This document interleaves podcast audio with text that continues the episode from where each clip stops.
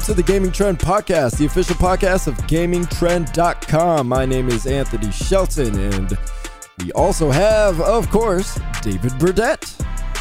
Hello there. And, once again, returning, Noah Rixby. I got invited back. Hello, hello. Uh, hopefully we didn't interrupt your God of War Ragnarok session again. I... literally got a text from David. It's like, hey, do you want to hop in as I'm playing Ragnarok? And I was just, I can't do this joke two two weeks in a row. So if I'm not, you know, haven't got the plaid by next week, I may pull the joke. So we'll see. Well, we appreciate your time. Hopefully you're enjoying Ragnarok. Uh, in this podcast, we'll talk to you about the biggest games of the week, games in our backlog we should have played a long time ago, and what you need to play. So this week, we're going to talk about the sixteenth century true crime story in Pentiment, and the latest Marvel game that is a card game. We're going to also discuss the Game Awards. So every game we talk about is timestamped, so you can jump to the game you are interested in. So let us start with Pentiment. I don't mean to turn this into a plug, but this has context. So I am conceptualizing a new YouTube show for Gaming Trend, and while I was doing that, I got to do a lot of research on Pentiment, and I can't wait until I have time to play it. David, you reviewed it, so how do you feel about it? I absolutely love Pentiment. It, not everybody in here. I guess I'll go ahead and start with the bad stuff first, because okay, this is what I more or less said in my review. If you do not like these kind of games, this is it, this is not the game for you. This isn't going to magically change you into a, oh yeah, I, I love narrative-based games. Just isn't. It, it it's a narrative-based game, and it does start really slow. Hmm. That being said, even though it's slow of a game, the narrative-based game that it is is phenomenal. And I just it it even just boils down to the just the art, the way it's this old medieval kind of art style of the the book drawings and everything is just it I love how they've just made everything flow together in this, because it could very easy. A lot of times you see that kind of style. It doesn't flow. It's really, um, what's a good word for it? Stuttery almost, with the way that the animations are, uh, just doesn't look natural is probably the best way to put it. Whereas Pentiment, everything feels natural. It just fe- it, when, when you're walking around, when you're talking to people, everything just flows so super well. And it's just, it, it almost caught me by surprise, because I knew that I was going to enjoy what the game was, but I wasn't sure how it was going to get there with me enjoying what it was. And that's probably the best thing about playing Pentiment, is it felt like rediscovering a genre. Because I just jumped in. I'm like, okay, I, I've I've played point and click. I've po- played that kind of stuff. I like this kind of stuff, but hadn't really done any of it in a while.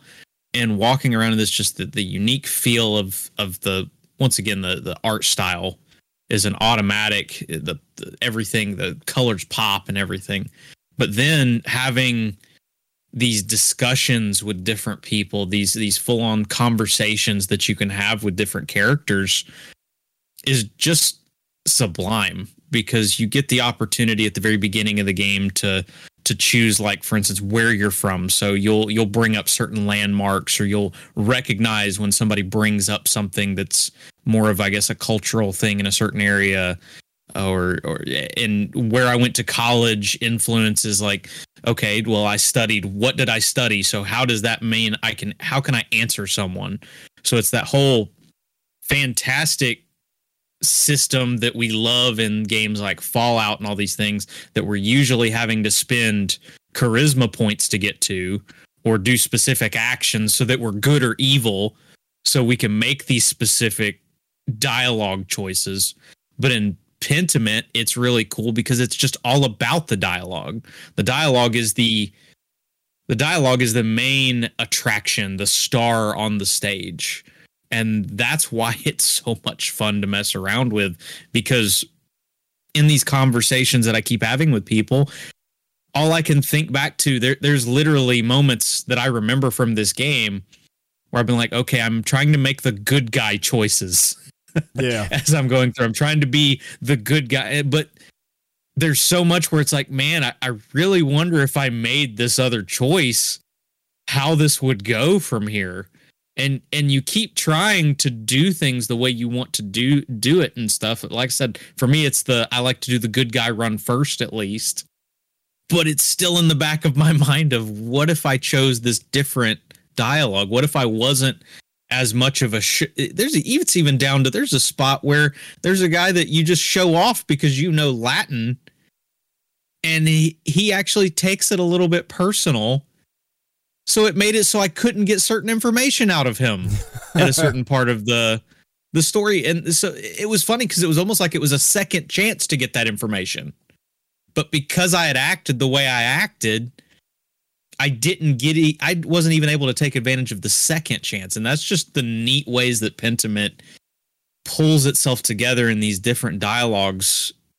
And once again, that's probably that's the best thing about it is it's. It's all dialogue, but it's the system itself is just so good.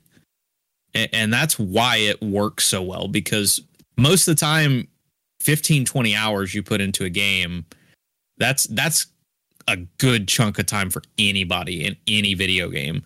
And you really have to change things up along the way. But Pentiment didn't feel like it really needed to change a lot because the dialogue system was done so well. There are one of the things that's really interesting with it is there are actually time skips.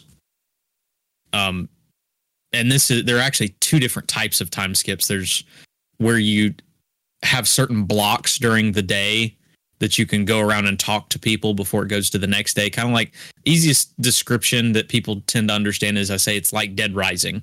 There are certain things that you can do at certain times of day, and you have to choose what is worth it to you to go and do those things, which means you're probably going to have to abandon certain paths. There are s- complete parts of this story that I do not know because I really wanted to focus on a specific person in and their part in this murder mystery that was going on, because I felt like that was most likely the area I should have gone to.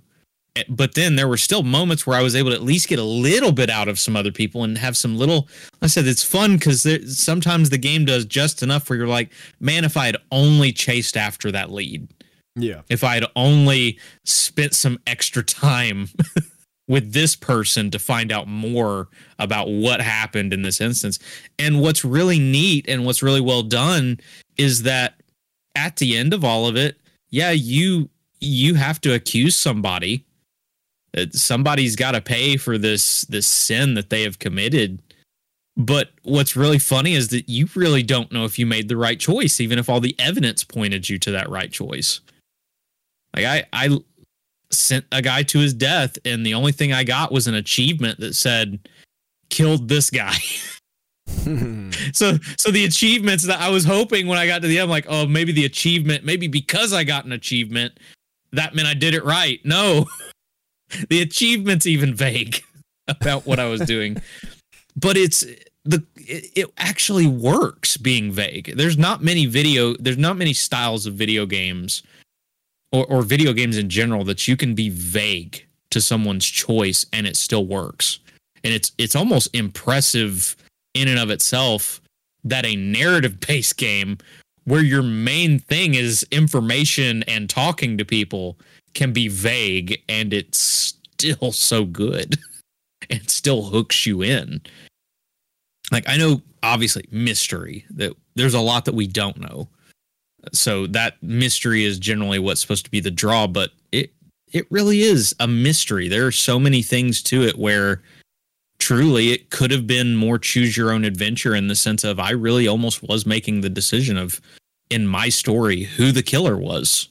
Uh, yeah, I found certain information and certain things, but if I would have went down a different branching path, I probably could have found that same kind of information on the other.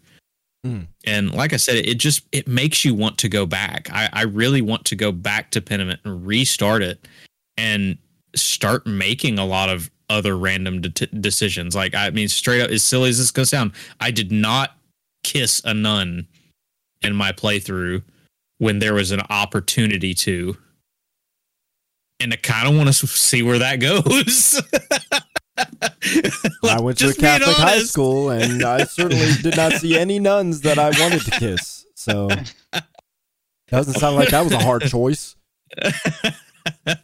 But it's, I hope it makes sense. But it's just, there's even just little decisions that you make as you go through. And it really, I want to know how some of these, I want to see how some of these ends tie up, because especially we talked about the time jump, the time jumps that you have, the blocks of time.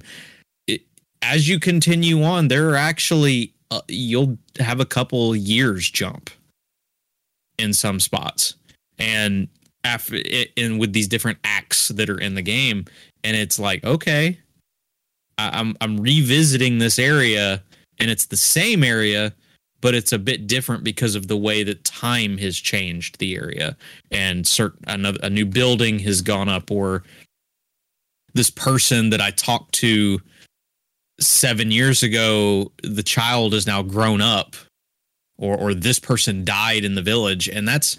Some of it is just due to the fact that Obsidian, they are just one of the best teams of writers out there. They know what they're doing when they're putting all of this together, because, like, I really cared about these families. There, there's a family at the very beginning you're staying with. And, you know, I got to see, I got to, like, listen to them talking about, like, the, oh, this guy likes this girl who's in the, who's, part of the family of the house you're staying. When I come back the next time, they're both married. Um, there's a, a moment where you get to talk to this blacksmith, and you he's like talking about a girl he saw in the marketplace, and you convince him that it's worth taking a chance and going back and seeing if he can find her, only to get to the next act of the game and they're married. Like, these little things that you get to do, that y- you really feel involved in these characters' lives. And it just makes it more real to you. Their plight is your plight with some of the different things that they battle and they go through. And a good game does that. A good game engages you. Uh, I, I've always talked about one of the reasons the Marvel movies do it so well is because the characters engage you. You you you almost, you feel a, an emotional connection to whether or not these characters survive. And they've done that in Pentiment. And Pentiment, you you have this connection to these characters where you want the best for them, uh, unless you're just you're playing your jerk playthrough. You're just trying to kiss all the nuns and kick all the chickens or whatever. So it, there's really not enough good I can say about it, because it's just a well done game, and I love the narrative basis to it. I love that I don't have to go and click on five hundred things in a certain area to try and figure out why the crap I can't progress, because your progression is done completely through dialogue and through these time jumps. There, there's no, okay, I've got to go and click the environment until I accidentally manage to figure out that, oh, this item is something I need to progress. And then, or figure out, crap, I have this item now. Well, how the heck do I use this to move forward in the story? Which is what a lot of, I, I love those games, but they're not always for me, because I get really frustrated, uh, especially like uh, Richard Allen, one of our writers, is a saint, because that dude reviews all kinds of our point and click games. And my word, how in the world you can do that when there are no guides that exist, because you're reviewing it before the game's out, is incredible to me. Pentiment, though, straightforward. You just go and you talk to people. Like, it, everything is super clearly marked of, okay, you can talk to this person. Okay, you can't talk to this person. Like, very specific icons and stuff. It makes life easy, uh, beyond, you know, just walking around and trying to click everything you possibly can. But it, it, at least it's better than, like I said, go into a room and keep spamming the same dialogue over and over and over and over. Because I keep clicking something, because I'm sure it has to help me get to the next area. For sure. Um, you mentioned that the game started slow. So if mm-hmm. you weren't reviewing the game, would you continue playing it through that slowness? I would, because I think it's interesting enough with the story. I think the biggest thing for a lot of people, though, is, once again, and this is why I bring it up as it's not made for everyone. If you are not, if you are trying to use this game to get into narrative-based games, that slowness is not going to pull at you the way it will pull at people who enjoy narrative-based games. Like, I imagine it, that narrative it, is uh, contextualizing and setting things up yeah. and providing yeah, a base. Not, not everybody has the attention span for that, though. uh, it, it, it's, I guess, the, the best way to put it is it's like a good book, where the good it doesn't reveal its hand too early. It, like you said, it sets things up. It, it works itself. It gets you involved in it before it starts. But for a lot of people, that's just not going to work. You know, they want the they want the Michael Bay explosions and all that kind of stuff. And this just is not that. It's not that at all. Soon I mean, you you're literally you're guiding a missile to kill somebody. Exactly. Yeah. I mean, you're, it sounds like you spit. Yeah, it definitely sounds like it's one of those that you're not going to get the big action piece in the first five minutes that hooks, you know, the hooks I, you. It's, it's it's a slow burn. I think it actually took at least three hours for it to get to where someone was actually murdered. Like, no, no joke. Like, because I went around talking to everybody only to find out, like, I was supposed to be on my way to work. I mean, any game that opens up with you on your way to work generally is not the most, you know, thrilling adventure. Yeah. Depends on where That's, you work. That is true. True. Going to Avengers Tower, that'd be very different. Um, you said this is very narrative driven. I, I personally have not played it. Um, is there any voice acting in the game, or is it strictly just dialogue? There is no voice acting whatsoever.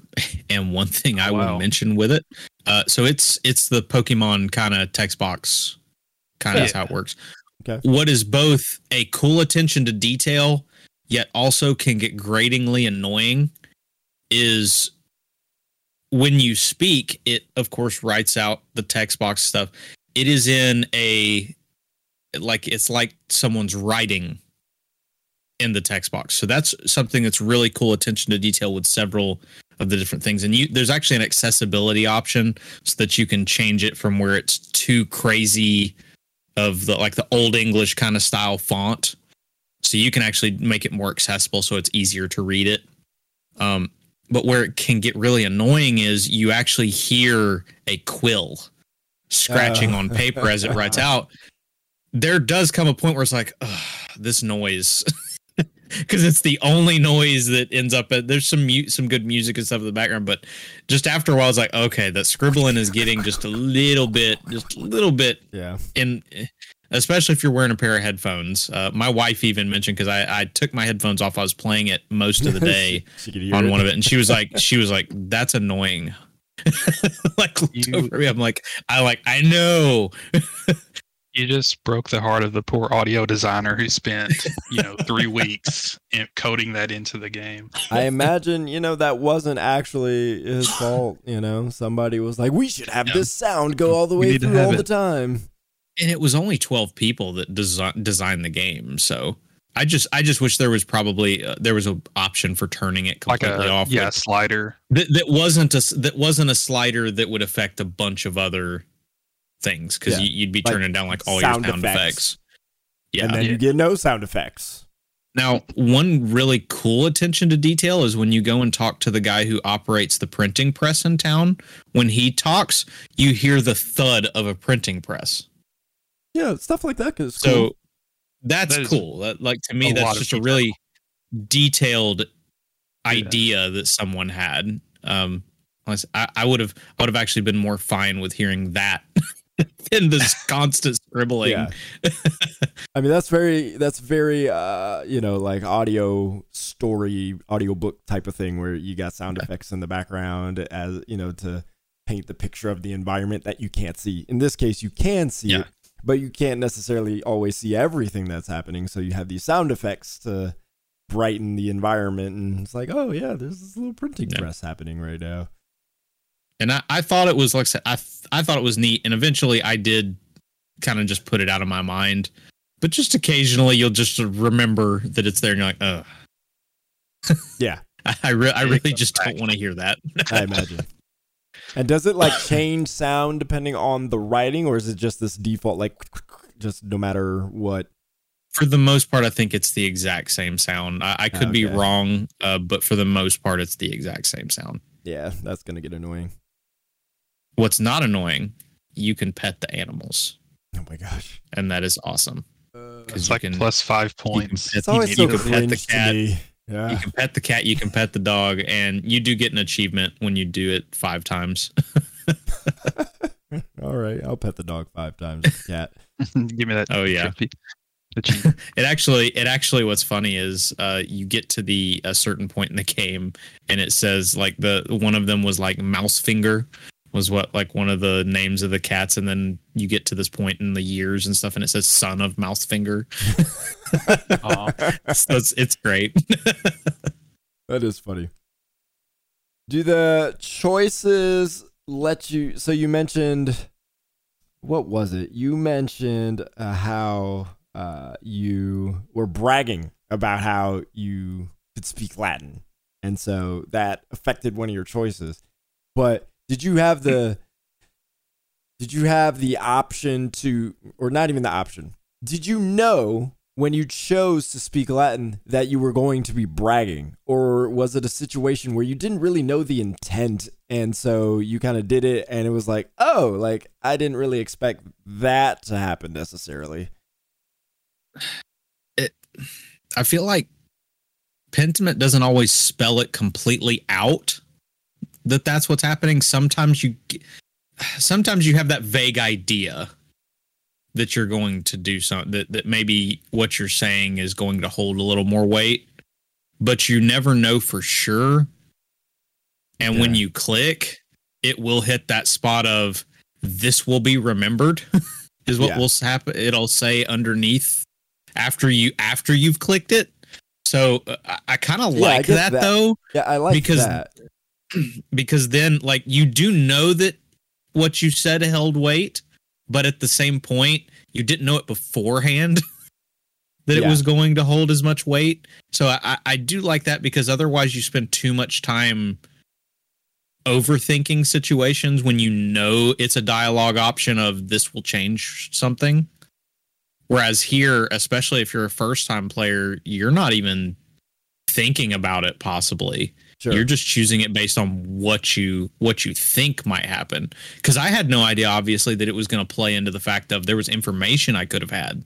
That was the other that was the other part of it. I truly had no idea that all of the this will be remembered was going to factor into it, because it was multiple things that happened with yeah. this one specific guy. Yeah, I feel like I just that situation where it's like you choose to speak Latin, or you know, however the choice is presented to you, and then it turns out you're bragging, and then you don't get the information. And it was like, yo, like I, I don't know what the situation was. I just don't like it when choices come in a game, and it is something like you end up bragging, and it's like I, that's not really what was my intention. I was just trying to do said thing, and the game no. was like, you're going to do this, and so it's going to affect yeah. you. And I kind of don't like those kind of situations. Especially like when you're playing, I guess, like R P Gs and stuff where you have dialogue choices with characters, and you pick one that says a certain context and they say it in a completely different yeah. way, or the, the yeah. options. Like, that's the way I meant. Like, well, that's that's not what I said. And, yeah. what I and here's and here's where it's fun with this. I don't think necessarily it was your dialogue as much as it's the fact that this guy doesn't like you that much. Okay. in okay. the game, so there is that context to it. I do. So while uh, yeah. you may be saying it, and it's it, it comes across as bragging to him. Okay. More okay. than more than necessarily more you than it's a dialogue like, choice I'm that you speaking Latin yeah. right now. Lorem ipsum. Yeah. yeah. Yeah, it's more that than it is a oh, I picked a dialogue choice and it really screwed me. Like no, he he just hates you and it came across that way. Mm. So so like once again, it's that whole thing of you can't really overthink anything in this game, because some things are just going to come back to bite you because of the fact of that's just the people you're talking to. Sure, yeah. Yeah, it, I don't... It almost yeah. sounds too... Like it isn't as sucky purposeful. of a situation. Yeah, it, it it's more interesting because of the fact of, okay, this guy doesn't like you, so something you're doing just to talk with some new people and some friends of his comes across to him as you bragging with what you can do. So it, it's kind of neat that they've even got, had the thought to add that kind of an idea into all of it. Because I'm assuming if I'd somehow won him over and he didn't hate my guts, maybe that wouldn't have happened in that situation. Okay, so had you had you interacted with this character before you ended? I knew bragging? He wasn't a fan of me. Yes, I knew okay, he wasn't. So a fan you knew going. This is in. actually okay. later. This is actually later part. This is actually a later part of Act Two. Okay, so yeah. It's not just you meet a random N P C yeah. and you say something well, and you realize. Yeah, and that's the like I said, it's the fun part about this game is your relationships with people really do drive a lot of base moments of things, as well as the fact of it is vague. The dialogue can be vague. You you can really not know that you're going. Sometimes it's like, okay, I get the feeling this is probably something someone will remember me saying. But then there's sometimes it's just like, oh, that was a choice. Gotcha. All right. Um, oh, I do have one. And interestingly question. enough, I, w- I could have, here's an interesting, I could have not even known how to speak Latin because of the way the game sets up your initial choosing what you've majored in and whatnot. So that could have not even been a situation. So that's, that's kind of a cool thing to me is that Pentiment is even taking that into account of you may not even encounter this situation. That's later in the game too. That yep. So Um, I have one last question. Um, so you talked about how the ending was very vague and more open. Um, can you, and so you accuse, I'm assuming you have the option of accusing multiple people. Well, and this is end of Act One. So it wasn't the end of the game. The, the end of the game, everything does lead to a, somewhat of a set piece. So it, uh, the okay. end, end of the end, end of the game, there is a kind of a final narrative that does happen. And it does explain a lot of why the game is so vague, but there were multiple people that I could have accused of being the killer. Uh, and if I would have taken the time, I'm, I'll be honest with you, I could have found evidence to back it up. The the way the game had you chasing things, it felt like there were, like I said, it, it really felt like I was abandoning certain paths to get to the bottom of the main path I was working on. So if I would have chased something else, I could have came up with probably very compelling evidence on, on either either way I went. Okay, so that it also, I feel like with you wording it like that, it warrants further playthroughs to kind of get a full story. C- completely experience. Agreed with it. Uh, it. It is a game that is well worth playing through again just to encounter these different moments, because of the fact that there's a lot of dialogue choices. So you you feel like you really can go through and, and not even specifically the big moments or the specific choosing, but there's a lot of moments where it was like, okay, uh, I had specific dialogue because I majored in theology. What if I majored in something completely else or had stayed in a different area during my college years or whatnot? How would that have affected the dialogue in all of these situations? Because it could have been a completely, it, it's more than just there's dialogue, there's additional, there's um, grayed out dialogue. There's no other dialogue. Uh, there's there's base dialogue, and then there's dialogue that is based around what your choices have been uh, in your background. So if I would have made some different background choices, I would have had different options, I'm assuming. All right. And what was your score? My score for Pentiment was ninety out of one hundred mm. because I thought it was excellent. Like it, anytime a game can hold your attention, especially a narrative-based game, for fifteen, twenty hours, uh, it very well did its job. All right. That is Pentiment, developed by Obsidian Entertainment and published by Xbox Game Studios. And just for you, David... It is on Game I, Pass. It is. Just for you, David, when I do my playthrough, I'm going to kiss the nun. Not if I kiss her first. You might. You might just kiss different nuns. So I mentioned uh, this YouTube project that I'm working on, and it has kept me from playing a lot of games right now. But before I dove headfirst into that project, I've had some time to play Marvel Snap. So let's talk about that. So Marvel Snap, card game made by the makers, uh, at least one of them, was a designer on Hearthstone, which... It was a huge card game, very successful, very good. Very. And mm-hmm. I I didn't know how it f- functioned fully. So when I went into it, I started playing it and I expected combat. You set the card down, another person sets the card down to combat and stuff happens. That is not it. It is a extremely simple game, but I love this game. Oh, this game is so good because it's so focused.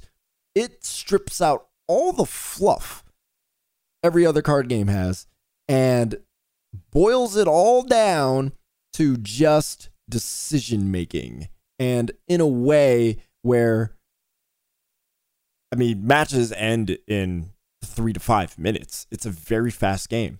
You literally only have six turns to play before the game is over. So every turn matters. From the first card you set down to the last card, you are making very interesting decisions. Where a game like Hearthstone or Legends of Runeterra, for example, I haven't played much Magic, but I know it, it's similar uh, idea. The first two to three turns, you know, you might... You could be figuring things out. It might a little development of the board a little bit. And it's usually, you know, by turn four, maybe turn three, if you're really good, you could kind of figure out, yep, this this is the deck that somebody's playing and this is what I'm going to do to counter and all this other stuff. That happens very fast on Marvel Snap. You have to be very quick to figure these things out. Um, and mind you, like the really high level Runeterra and uh, Hearthstone players, you could... figure a deck out on turn one if you're really good, depending on what card they play. But um, Marvel Snap, like, you have to figure that stuff out quickly um, because it moves so fast. So the way the game works in comparison to a game like Runeterra or Hearthstone is you have your board, and in the board is three middle spaces. Uh, Basically, they are areas uh, of different places in Marvel. So there's Wakanda, there's, you know, all, all kinds of different, the Avengers, headquarters, stuff like that. And these locations do different things to the board or your cards, depending on what they are. But just plain, without all that stuff, you got the board, you got three places you could put your cards. You can put four cards in each spot, so a total of twelve cards total that you can place on the board on your side. So you place a card, and whatever that card's power, it adds that to the to the area. So if I play a, a card that has two power, that area on my side of the board now has two power. So you're basically, you're not fighting to see who controls that spot by attacking and getting rid of a card. You are controlling it by trying to place the most power on that spot within four cards. So it's a really interesting mind game that happens when you have six turns to do that, and you have to choose, where am I going to put my card? Am I going to put it in the far left, the middle, or the far right? You know, like it's, so it's very interesting. From the very first turn, you got to figure out mm, what's the best place to put the card. Not only that, to make it more interesting, the areas don't reveal what they do until later turns. So the far left spot reveals itself on turn one. So you know exactly what it is. And depending on your cards, you might go, oh, this is what I'm going to do here. I'm going to wait to play any cards here. Or I'm going to start playing cards now. And then the next turn, the middle spot opens. And then the, the third turn, the far right uh, spot opens. And so now by turn three, you're making decisions based on all kinds of different factors, depending on what those spots do. Some spots will say something like, you know, on turn four, whoever has the highest power uh, or the lowest power loses all their cards on that spot. So, you know, you may not want to put any cards on that spot until you have like your five drop that has like nine power and you just want to slam it there. And it's just like, ha, there. And then their cards are gone, but they can play after and maybe play something stronger on that spot. And maybe they've already won another spot. So if they take that spot, that's game over, right? So there's these little mind games you're playing depending on the location spots, depending on the card you have. And the cards have different abilities too. Captain America, for example, has, um, you know, if you place it down, every card that is there has plus one power on that location. So you are going through and trying to outmaneuver your opponent. You're trying to figure out the best place to put all your cards. And it takes all like the fundamental basics of mana-based card games, and it puts it all here, and it works in six turns. It's the craziest thing I've played in terms of a card game. A game that forces you to end by turn six, whereas like Runeterra or Hearthstone, like you can go, I think it's fifty turns in Hearthstone. Uh, Runeterra, wow. I forget how many turns it is uh, in that one before the game is automatically over. So it distills all that decision making you would do in those games, and it's like you have to do it now. Like you have to know what card, you have to know what your best plays are, you have to be able to manipulate the locations and try to manipulate your opponents to play cards in different areas. You have to know what to expect from your opponents on different turns, the cards that they would play, and you only got six turns to do it, so it's not that hard. But you know, like Iron Man, for example, he's a card where you put him down on the spot, he doubles the power of the location that you're on. So if you have like nine, it'll double it to eighteen. Mm. So you know on turn five, for example, if you're early in the game, turn five, mm, they can have an Iron Man. Hmm, maybe I should play my cards here. So maybe I let him win that spot and I'll just take these two spots. You know, stuff like that. So yeah, it's a, it's a fascinating game. I love that it takes, you know, five minutes. Mine take a little bit longer because I'm super thoughtful, but it's super fun. I forgot one mechanic too, uh, to add a little uh, flavor on it. Uh, it's the snap feature. I guess this is why it's called Marvel Snap, but basically you can, at the end of a game, you earn, I forget what they're called, but they're basically credits that allow you to uh, uh, upgrade your cards. Upgrading your cards is how you earn more cards. So at the start of the game, it starts at one. At any point, you can tap this cube in the middle of the screen and snap, and it doubles the amount of uh, credits you'll get at the end of the match. But the opponent can also do it. So it's kind of like uh, poker, where you're kind of trying to increase the bet to maybe mind game your opponent to folding, because you can do that and save half of your credits instead of losing the game, and then you lose those credits. Because if you do, if they snap and you snap, and by the end of the game, it's eight credits max. If you lose, you're going to lose eight credits. They're going to gain eight. So it's kind of one of those things where it's like, hmm, they snapped. Should I, should I keep playing? Should I fold? What should I do? So I think that's interesting. I do find myself in most scenarios where just at the beginning of the game, I just snap because I'm like, why not? might, as well, might as well, I might lose two credits. Well, fine. I'm fine with that. Um, so, and if they snap and I feel like I'm going to win, I'm like, uh, that was your bad. So it's fun. I really, really enjoy this game, and it's probably my favorite mobile game of all time at this point. So it's, it's really good.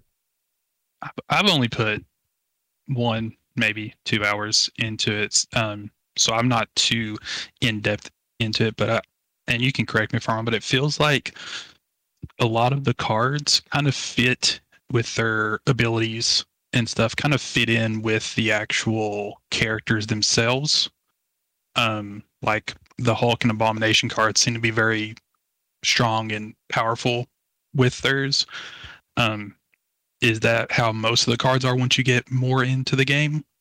I haven't gotten far enough to get some of the cards. Uh, I know one of them was part of the, the the battle pass that I wasn't able to earn because I didn't finish it. Um, So probably, but I'm also not like a Marvel expert. I'm more of a D C person. But um, I mean, yeah, from what I've seen, there's nothing where it's like, well, that doesn't work. Ant-Man wouldn't do something like that. Like, you know, so. Okay, so it um, at least makes sense. Yeah, for the most part, they make sense. Um, there might be some situations where, uh, I forget what Magneto does, but it it's not really like what Magneto would do, but it, it for the card game that it is, it does make sense. So um, I remember feeling that way about Magneto. So, um, yeah, I think I think the cards are appropriate. Uh, I did want to mention the the battle pass. I think that's the weakest part of Marvel Snap. They only give you one month to finish the the pass, so you have fifty tiers, and you finish those tiers by finishing challenges. Basically, all the tiers are one thousand points. So it's not like it increases as you're getting through the tiers. But if you are not playing regularly, it's it's going to be pretty difficult to finish the battle pass because of the time frame that you have. So when I was playing regularly, and I didn't realize this when I bought the battle pass, it was like one week left. And I was like, one week? I was like, the game just came out like four days ago, you know, like I was like one week for this battle pass, and then I realized it was a month. I was like, oh frick, and I paid this ten dollars and I got a week left to finish this thing because I didn't know. Uh, okay, so I got about uh, maybe twenty-eight levels in, maybe playing at least five matches uh, a day. Uh, one one day I played a lot, so that made up for it, but that didn't feel good. So there was no way to, to make up for it. So I imagine if I started from day one on the month, I, I would finish it. But yeah, if you're coming in late, there's just, it's, it's almost pointless unless you're just playing nonstop. It just forces you. So I wish it was a little bit longer. Um, I don't know why it's so short. A month and a half would feel more appropriate. At yeah, least or two months. Yeah. That's... Yeah. Two months. Um, I mean, if people are paying money, I don't know why you got to make it more. Sh- you know, I don't know why you have to make it are, so short. Are they treating it kind of like a live service game, where after each month or whatever, they change up the meta or change up the cards or anything, yep. or is it yep. just? Mm-hmm. It's okay. Seasons. So each season, there's a new location that they introduce, and that location does something different. Change up, change up the game, change up the meta a little bit. And they introduce a new card that you can get out of the battle pass. Now, I don't, I don't remember specifically if the card in the battle pass was an alternate version. So it was uh, Miles Morales Spider-Man, I believe. So there already is a Spider-Man, and there's alternate cards of pretty much every card. So there's like Hulk, and then there's like uh, I don't know, I guess the original like cartoon-looking Hulk. So those alternates don't do anything different. So I don't know if the Miles Morales Spider-Man did something different than just regular Spider-Man, if that was the card. But either way, um, I think it's Black Panther this time, and I know that is a card that will do something different because there's only one Black Panther. So if you, you know, I think it's what, two weeks left in this battle pass, so like if I were to start today, you know, I'd have to grind it out to to get Black Panther. So that doesn't feel good. That has some very like Hearthstone-y type of vibes to it, where it's like, hey, go get this card, or if not, it's, you know, we're gonna rotate it out, you know, in the season. That's what Hearthstone did. It was, you know, after a certain amount of time, a card got rotated out in the meta, and you couldn't use it in the meta anymore, you know. And it's like, you know, you pay two hundred some dollars to make a great deck, and then those cards don't matter anymore after X amount of time. It's like, that sucks. So you losing out on a card because it's in the battle pass, because you only had a month to do it.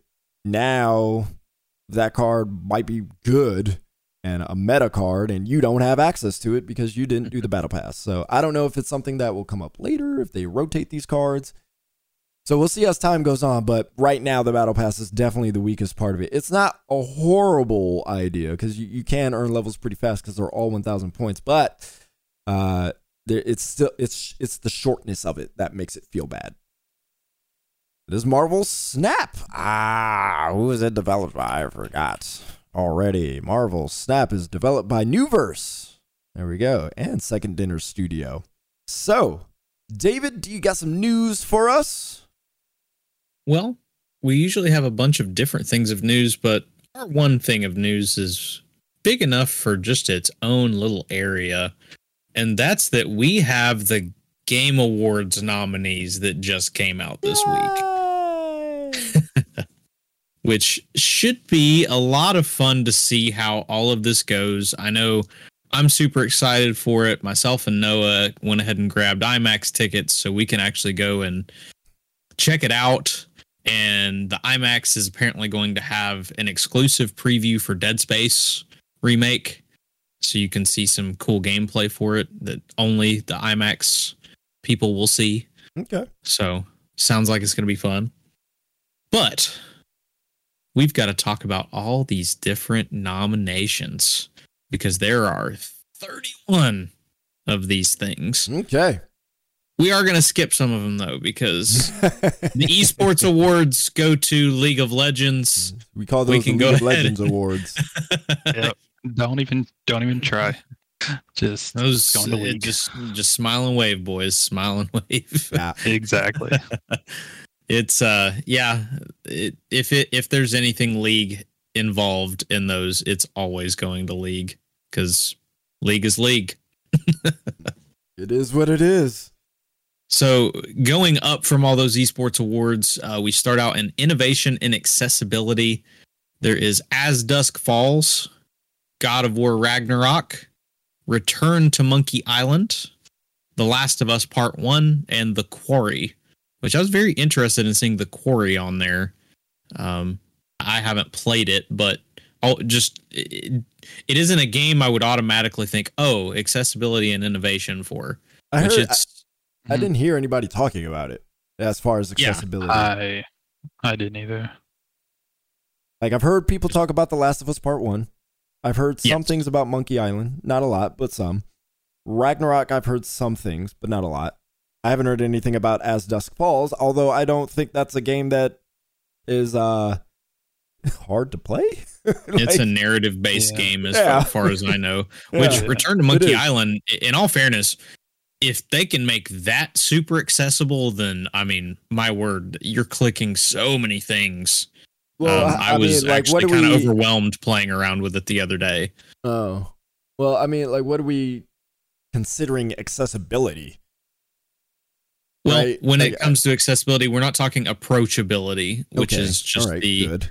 you know, accessibility would be more like we're helping people who normally can't play it. Okay. Play it. So somebody who's visually impaired, right? Or, or yeah, stuff Making like sure that. We're setting that definition because you know a lot of people confuse yeah. accessibility with approachability. Yes, yeah. agreed. Mm-hmm. And uh, I, I mean, I've I've seen some of the options on like Last of Us and God of War, and it's it's pretty impressive some of the stuff that they put together. Mm-hmm. Yeah, I I can definitely vouch for Ragnarok. Um, I kind of agree with I think Ron. Put it in his review, but when you can have like shading behind your subtitles to help set the subtitles apart from the background, it's it's little things like that that I think have they've came a long way, and I think Ragnarok kind of fleshes out everything because just setting up so many dialogue options.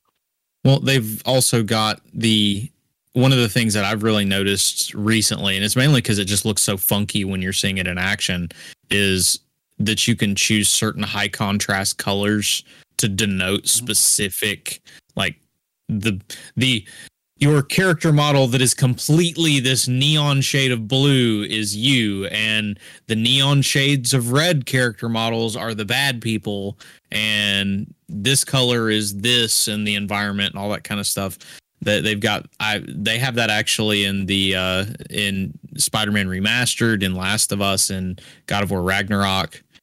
Um, so it's it's really neat to see some of these different things that make make sure everybody can be involved in these, be beyond just, oh, we've dumbed down the difficulty so much that you can play it. Now it's, we're specifically speaking to your condition that you're dealing with so that you don't necessarily always have to just drop your drop it down to where you don't take damage in order to enjoy it. Yeah, I'm curious to know how the accessibility uh, community responds to these things, because I know Jeff Gertzman, for example, he'll talk about uh, colorblind um, settings and stuff, and how some games, like, they'll have it, but it absolutely does nothing for helping because of the way the game is set up. The foundation of the game doesn't help with those colorblind settings. So it's like, oh, yay, they got colorblind settings. It's just like, it doesn't even work. You know, like, it does, yep. doesn't yeah. help the problem. So I, I am curious to know how that community has received that stuff. Um, hopefully, in all of these games, the reason why they've been nominated is because they have been implemented in a way that does help them. I, I can at least say with God of War, uh, their preview was largely done, the, the preview that was done in, in early October, I believe it was, Um, before the reviews came out, it was actually largely done by the some of the mainstays in the accessibility community. Okay. So that so they really that was a big thing for them over at Sony Santa Monica to make that game as accessible as possible. I, I could be wrong, but I'm pretty sure they had an entire. It wasn't a huge team, but I'm pretty sure they had a small team that was dedicated to the accessibility features. Yep.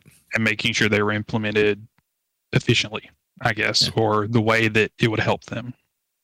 Great. I know St- Steve Saylor, he's a big part of that community. I I don't know him personally or anything, but uh, he he spoke pretty highly of Ragnarok. Good. All right. All right. Well, good luck to them. So we will games. see where that goes. Uh, yeah. Moving forward from that. Uh, I'm I really like this new award that they've added in, Best Adaptation, and that's taking a video game property and bringing it into other media. We're going to see a whole lot of this over the next little bit. I mean, yeah. Last of Us, Last of Us uh, T V show literally around the corner. Yeah, uh, January fifteenth. Mm-hmm. Uh, but Best Adaptation, you've got Arcane League of Legends. Uh, Let's see if it, they, League of Legends can win yet another award they, outside they of their esports category. Yeah, uh, Cyberpunk Edge Runners, which was a humongous success for C D Projekt Red. Uh, the Cuphead show got nominated. Sonic the Hedgehog two, the movie, which is an awesome movie. Lots of fun times. And the Uncharted movie, which I was kind of surprised to see it nominated, but at the same point, it is a really fun movie. Uh, I'm not it, like it, it's one you can just kind of sit back and just have fun with. Yeah, Uncharted's there because it, it released this year, but and it made a lot of money. It's not, yeah, it's not beaten, yeah. but uh, it yeah. shouldn't. It shouldn't. But uh, I, Arcane. I'm betting Arcane. Yeah. Arcane. It, I think I don't Arcane usually watch runners. These because I'm I like. I think it's it's it's between Arcane and and, and Edge Runners. Like that, those are the only yeah. two that, and at least in my opinion, those are the two that stand out the most. Yeah, Arcane is good. I need to I need to watch Cyberpunk. I don't usually watch these things, so I was like, I'm gonna take a chance and watch Arcane, and I was like, holy frick, this is how video game stuff should be made. Yes. yeah, it's it's just. The complete opposite of the stigma that anything video game adaptation, you know, is not generally, you know, the best. But then they pull out Arcane and, you know, we're all thinking, hey, if we can get more like this, you know, we'll give things a shot more. It'll incline more people to give a, you know, new adaptation a shot. It and people wonder freaking live action too. People wonder why they're putting so much money into uh, properties based on games right now. Like mm-hmm. it, it's it's not only making a lot of money in terms of the property itself, the mo- the movie or T V show itself is not only drawing in subscribers or people paying to go see the movies, it's drawing people to go back and play the game, whether they're going back to a previous title or they're buying the new one. Like mm-hmm. it, it is it is worth every dime they're dropping into these shows or movies. So I'm, I mean, it, if you can keep making good stuff, I say go for it. Like, for sure. Definitely, definitely. And it's nice to Netflix see good is... stuff being made. Yeah. That's yeah. the biggest yeah. thing. It's nice to see good stuff happening. Like, yeah, Netflix if, is. Go ahead.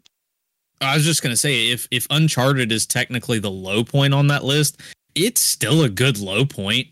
That, that's like, you know, I, I that's still decent for what it is. Like, we've seen what low points of video game a- adaptations have been. People have watched the Mario movie. People have watched the Resident Evil movies. People have watched many of these other things that are quite awful. Uh, Uncharted is certainly not awful. It is it is fun. It may not be groundbreaking, but it's not terrible. I agree. Moving okay. forward, hmm? one that I don't know a lot about is Content Creator of the Year. Oh, then we skip it. League of Legends wins. Okay, got it. Yeah, League of Legends. Whoever, whoever is a League of Legends content creator will win. Exactly. Uh, the one that's really interesting to me this year is Most Anticipated. That was actually a, a really interesting group of games because you've got Final Fantasy sixteen. Definitely makes sense. Hogwarts Legacy, which it does make sense on the fact of I'm sure there are plenty of people anticipating it, despite any controversies in the background. Resident Evil four kind of makes me laugh because the game does look really good, but I'm like, is it most anticipated though? Uh, I know it's going to sell a crap I, ton, but I, do, I think it is. Well, and with the amount of games now receiving, like these older titles receiving remakes, it seems like there's one every month we get an announcement. I think they just need to have a category of most anticipated and then most anticipated remake. That way you can just separate these two. I'll say this year it's been harder. We we do at Gaming Trend have a best remake, and it's actually been a lot tougher this year because there's not, there were not a lot of, I mean, there weren't a ton of big games this year. There also weren't a ton of remakes this year, crazy enough, because that's usually you figure those are what's plugging the gaps. And we didn't yeah, like see a lot years. of those this year. Yeah.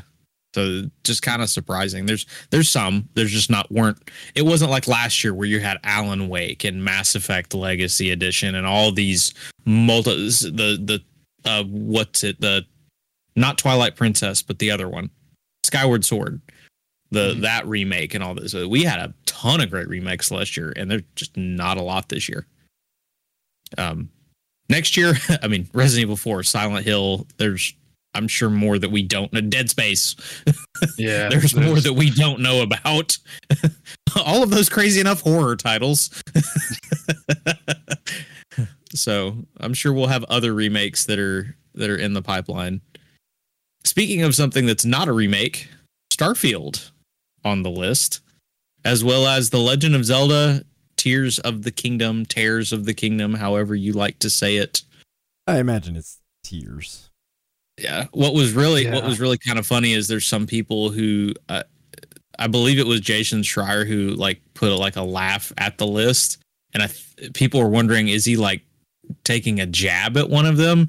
Or does he not like one of them or something? And most people think he's laughing because Starfield and Zelda were both on last year's most anticipated. Oh, I mean, that makes sense. It is funny that our, our most anticipated title will probably be between those two is my guess. Because mm. let's be honest, Which Zelda won last, won last year. I'm pretty okay, sure yeah. Zelda. I'm pretty sure Zelda's probably winning this year. Yeah, I, I think so, too. I definitely think yeah. Zelda is.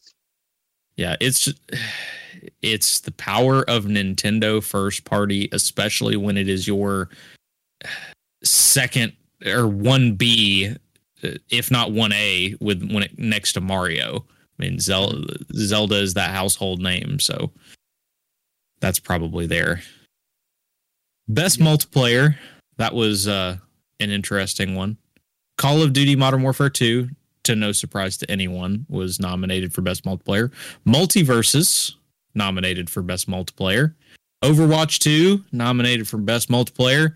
Splatoon three, Okay. Nominated for best multiplayer. Uh, yeah. Not at gaming, not for gaming trend dot com though. Yeah. Um, Teenage Mutant Ninja Turtles Shredder's Revenge nominated for it's best a great multiplayer. multiplayer game. Yeah, it is a fantastic. I mean, there aren't there aren't there aren't many games that allow you to play what is six player co-op. Yeah. Yeah, six player. So, I mean, that Pretty to me, if too. anything, that's an that's an uh, almost an innovation in multiplayer. At least for arcade beat 'em ups, yeah, absolutely, exactly. Now, some people so, were like, "Why is T? Why is that on there? It's not multiplayer." It's like, yes, it is. You can play with multiple it people. Is. People forget that multiplayer doesn't mean competitive. Yeah, they literally yeah. only see it as competitive or B R or something. Yep. Yeah, I mean, all nope, of these except Splatoon three are worthy to be on the list. Uh, maybe maybe not Overwatch two, but I'm trying to think well, of the other multiplayer I, games. Rumbleverse was really good. Rumbleverse was we're good. Gonna st- we're going to stick Overwatch two in our best remakes category. Best upgrades. Yep. Yeah. yeah over, Overwatch two, and I'm I'm dunking on it, but Overwatch two is fantastic. That's no, a great it, game. I'll but, play that all but, day. But it's not exactly a new game. I would say Warzone two is, you know, more along those lines because of the changes a, and stuff that they made. Yeah. I mean, the Which, six v six to five v five yeah. is a huge change, but I mean, it, not that much. Yep. Yeah. Let's see here. Best sports or racing title. Uh, some of them are your obvious ones. Uh, we had F one twenty-two, which did not play, but it's Codemasters. Codemasters is really good at what they do, so I'm sure it was probably good. FIFA twenty-three, if you like to spend money on that ultimate team. N B A two K twenty-three, if you like to spend money on that V C. Gran Turismo seven and Ollie Ollie World. Hey, Ollie, Which, Ollie if I'm remembering good. right, I was gonna say if I was remembering right, we gave that a really good score. I like that. So, game. Honestly, I wouldn't sleep on Ollie Ollie World, but at the same point, there are other titles that are just more recognizable that you wonder if the press will jump all over. The only, the yeah, only knock I'll give Ollie Ollie World is uh, it, it doesn't have as much to do compared to, you know, these bigger titles. Um, it's not yep. as expansive, but it, you know, it's one of those, you know, master the leaderboard stuff. Yep. And I, I like that. I mean, if, if it takes two can take home game of the year last year, then I'm sure Ollie Ollie World could take best sports racing. You were saying something, Noah. I just, I think Ollie Ollie would be a good sleeper pick. I wouldn't be surprised, but yeah, I agree that it's going to be really tough, especially with the popularity of FIFA and N B A games. I uh, I wouldn't be surprised if it's one of those two. I've heard F one twenty-two is actually pretty dang good too. But maybe that and was Gran Turismo reviewed extremely well too. So yeah, it didn't have the lasting power though. Yeah. In all fairness, if you're not like a regular sports game, though, I don't feel like that has a lot of la- re- lasting power to a degree at times. No, but people started to see the flaws in it much later. Um, A I yeah. issues and things like that. Uh, the store was a problem and all that stuff. So yeah. uh, reviewed well, but yeah. it, it didn't Little stick things that well. can stick in your craw. Mm-hmm. Yeah. Yep. Cool. Um, best sim strategy game. Uh, Dune Spice Wars was nominated, which I, I believe it's only just now about to get its out of early access and get its regular release, which it's going to be on P C Game Pass. So I'm I will probably give that a try. Yeah. Uh, Mario plus Rabbids Sparks of Hope, which uh, we gave a perfect score, if I'm not mistaken. I didn't even know that was a sim uh, strategy game. Yeah, well, it's it's like the X COM kind of style of it. No, what? Yeah. Have you never played the Mario plus Rabbids games? I have not.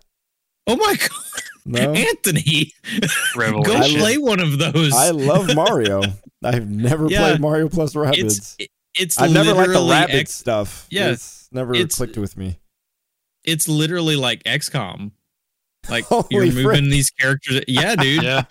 Like okay. they they have uh, they have the Well, they have the old game uh, Kingdom Battle. It's almost always on sale for like ten bucks. So you have to check it out. Yeah, no, I'm, yeah, for sure. Now that I know, this is ne- this I've is never, a fantastic I've, revelation on this show. I just ignored it the whole time. I was like, I'm not playing this. I, I think I'm just more surprised that you didn't know the gameplay premise. Like, and literally, I, I, I was like, not I'm not playing it. Yeah, I was just like, I no, I'm I'm going to focus on other things. Yeah, the, just I mean, all you got to do is accidentally watch a trailer because it pops up on YouTube. So this was also during a season of my gaming life right now where I was just yeah. like, I'm not, I wasn't really watching a lot of trailers, so I was just playing this okay. stuff. So I just said this is the second one, so I'm just, it just, it's kind of surprising. I'm just saying. Cool. It well, was, yeah, like was never one, my thing. Yeah, the fact it's the sequel is so, just makes it even better. So, so, so now you know why it's under Best Sim Strategy Game. Okay. I'm in. Um, Total Total War Warhammer three. Uh, all the Total War War games. I always hear great things about those games in this space. Uh, Two Point Campus, which we had Ron Burke on to talk with us about uh, in one of our podcasts, so you can go back and hear all about that in a past one, but uh, I hear we hear it's nothing but fun. Uh, and then Victoria three, which I don't know anything about that game. So, I heard of that one. You have? I only heard of it. I don't know much oh, about it. Yeah, ju- just now. no, no. When you said it. I think it showed up on Game Pass. I was like, what the frick is this? Okay, hmm. moving on. Interesting. Uh, Best Family comes next. Kirby and the Forgotten Land, which I'm sure very oh, much deserves that. Such a great game. Uh, Lego Star Wars: The Skywalker Saga, which mm. another one of those is just so much fun. They they did such a great mm. job. That one, I know Noah played the absolute crap out of that game. Uh, I did. um, Mario plus Rabbids Sparks of Hope, the strategy game. Wait, it's a it strategy? No, wait. um, Nintendo Switch Sports, which I'm kind of surprised to see under Best Family. Oh, um, yeah, that's a great. Uh, yeah, with Wii Sports and stuff, like, yeah, families all the time would play. I just, I just like heard, that. and though it just was not very well done, so I was, I was wondering if there might be other games that might have leapfrogged it. Is my biggest thing. You have to remember with a game like that, it's, uh, it's the families having fun with it. You know, the, the quality. Isn't as, as long as, as it important. Works. Yeah. Little Timmy doesn't care, you know, if it's, you know, accurate graphics or whatnot. So, mm-hmm. um, and Splatoon three under Best Family. So th- those were the five I nominees for again, that one. Splatoon three is probably the weakest. Uh, maybe yeah, Mario plus Rabbids. I can't see. Of course, the f- can't see. Go ahead. Families playing Mario plus Rabbids. I think, of course, the fun thing with all of this is the fact that Lego Star Wars is the only thing that's multi-platform. So Nintendo quite easily yet again runs away with the Best Family, which best is family. It's pretty obvious. That just makes sense.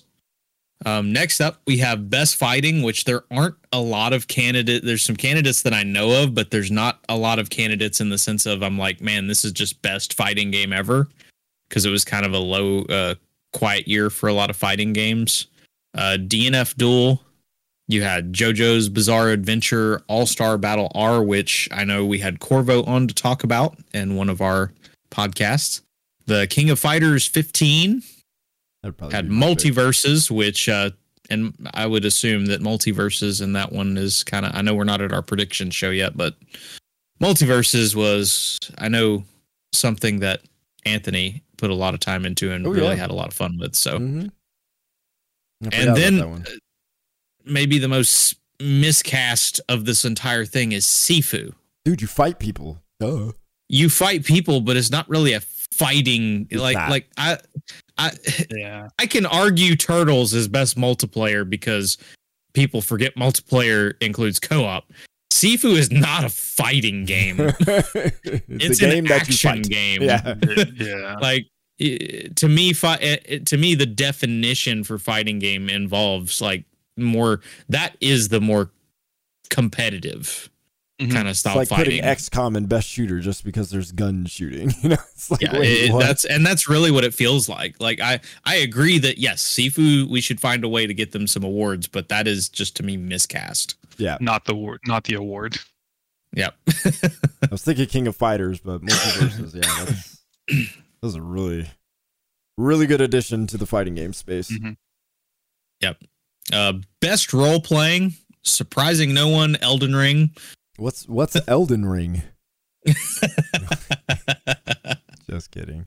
You you already said on one of the podcasts it came in the mail, so yeah. Oh yeah, I guess. I, I, I have to ask. Did you back. actually? Pl- did you ever pl- actually play it? Yeah, I or? did. I put about two hours into it before I had to send it back to get my uh Pokemon thing because GameFly okay. does this little thing. So once I once I finish Pokemon, then I'm gonna get Elden Ring back. Put more time into it. Yeah. Okay. Uh, Live a Live, which I've heard it's really good, but it's never been something on my radar. Uh, Pokemon Legends Arceus, Arceus, however you say it. Yeah, I think it's Live Alive. And then Pokemon Legends Live Alive. Arceus, yeah. Mm-hmm. Okay. Uh, Triangle Strategy and Xenoblade Chronicles three, which I, I'll be very... Uh, Elden Ring, to me, runs away with it, but maybe Xenoblade can give them a little bit of a run for their money because Xenoblade is a fantastic role-playing game. Nah, it's not. But Elden Ring is, uh, uh, at least according to most of the press, is transformative, so... Yeah, but, I, uh, I think if Elden Ring was not in here, it would be a lot closer race. Yeah. For this one. Which could be said for like the uh, categories. No. Uh, best action adventure. We've got Plague Tale Requiem, God of War Ragnarok, Horizon Forbidden West, Stray, and Tunic, which I think like that's a really like top tier, like the, the, the best of the best in my opinion when it comes to yeah, action category. Adventure. Stray is action mm-hmm. adventure. The frick? Mm-hmm. Stray is a lot of fun as an adventure game. Like okay, it's yeah. you gotta play it, man. Yeah, adventure. It's yeah. it's fun. It's it's I'm also it. I just just and I know there's I a did. lot of people that you know look at it as like a oh, cat game, blah blah blah blah blah. But the thing is, is it's got a lot of heart to it. It's a lot of fun to play. Like it, it mm-hmm. really is. It's it's a very unique feeling game. Like I, I know it's silly to be like, oh, you know, you you're still doing a lot of things that you do in other games. Yeah, but you're doing them from the perspective of a cat, and it feels like you're you're literally playing as a cat. Like, so it's just that unique feel that that adds to the game. But that's a that's a very tight category in my opinion, because I could see I, I know that a lot of people for a lot of people it'll be Plague Tale, God of War, Horizon is probably your your three that are probably going to most likely walk away with it. But to me, it, it at least is a close category where I, I like all those games. All those games are great games. I don't see anything in there that I wouldn't put in there. Yeah, all of them are deserving of it. Yeah. I think it's funny that uh, you go from best action adventure to best action. They need to just have a best adventure and then best action at this point. Yeah, I, I well, get the idea, but... Some games are not action adventure. Uh, some yeah. games are just adventure, so... Some yep. games are just action. Just, Stray would be more adventure to me. Like there is yeah. some action, but it's more adventure than action. And, and yeah, that's why I'm mm-hmm. like, eh. Yeah. Um, you've got Bayonetta three, which I know for a lot of people was very divisive. Like it, it still scored very highly, but I know that there were a lot of people who did not like how it ended. Uh, Call of Duty: Modern Warfare Two made it into best action.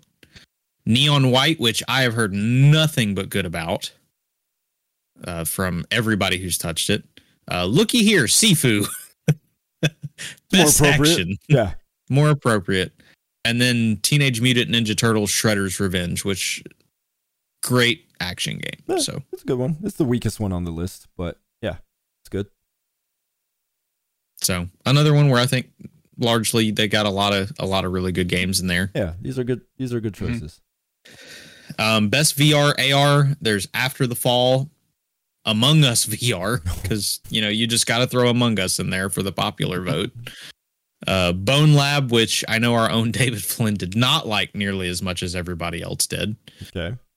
Uh, Moss Book two, which I could see that running away with this one, because Moss is just one of those V R games that a lot of people have liked in the V R space, and it was very highly looked at.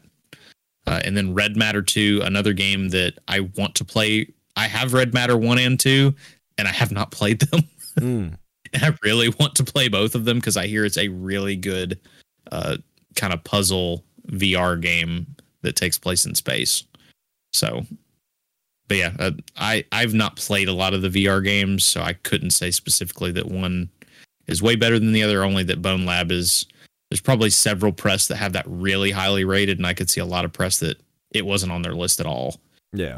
So, because from what I understand, when they have the press submit list, they have them actually submit their top five, top six titles. Yep. And that's how some of these games are making it into here, because... yeah, Stray wasn't at the top of everybody's list, but it appeared on enough people's lists yeah. at number four, number five kind of style stuff. So certain games can sneak in like that because of the fact of somebody really loved this, but they didn't like this at all. Mm-hmm. So best mobile, Apex Legends Mobile, Diablo Immortal, Genshin Impact, the game we were just talking about, Marvel Snap, and Tower of Fantasy. I do not play like anything on mobile, so I have no clue what would win here, but I wouldn't be surprised if Genshin Impact didn't take it home just because Genshin Impact. Yeah, we need a referendum on some of these people, because why is Diablo Immortal on this list? This shit. We actually did. We actually did review it quite highly. Why is it on this list? Like, once you get to the end game, it's a piece of crap. Oh man, best community support. League of Legends. No. um, yeah. They, is there a cap on? Yeah, they should have been. um. Apex Legends, Destiny two, Final Fantasy fourteen, Fortnite, and No Man's Sky. So I don't know what this uh, category means. I'm gonna look this I, up. I think it's that. I think it's more that they took.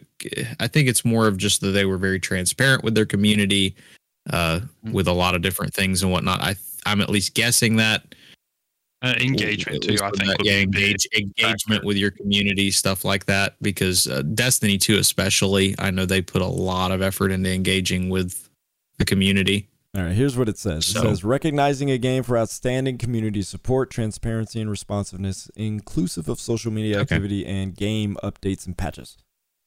Gotcha. That makes sense. Okay. Yeah. That, yeah, I think uh, it's of note that most of these are live service games, which, you know, yes. with constant updates and stuff, require that, you know. Yep. Yeah, all of these, which, yeah, definitely deserve to be on the list. What's uh, really cool to me is that No Man's Sky is on there. Just, yeah. again, remembering the absolute, yeah. like, dumpster fire it was when it launched. Yep. The, like, the Cinderella story of video games. I, I will always root for a game to be able to find a way to make it back. That's for sure. Best indie debut. This one is their award where it's the first game from the studio. Mm-hmm. And they had Neon White, Norco, which is one of those where it's like, I know what that game is, but I can't remember what it is at all. Yeah, same.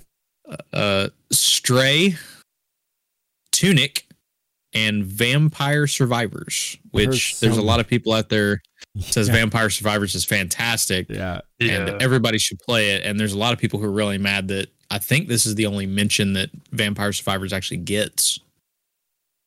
And yeah. and completely. I, I need to play it to have context for that. Isn't I believe it's a I believe it's on Game Pass. I think it is. It yeah. is. Yeah. Mm-hmm. Okay. There you go. So Op- opportunity.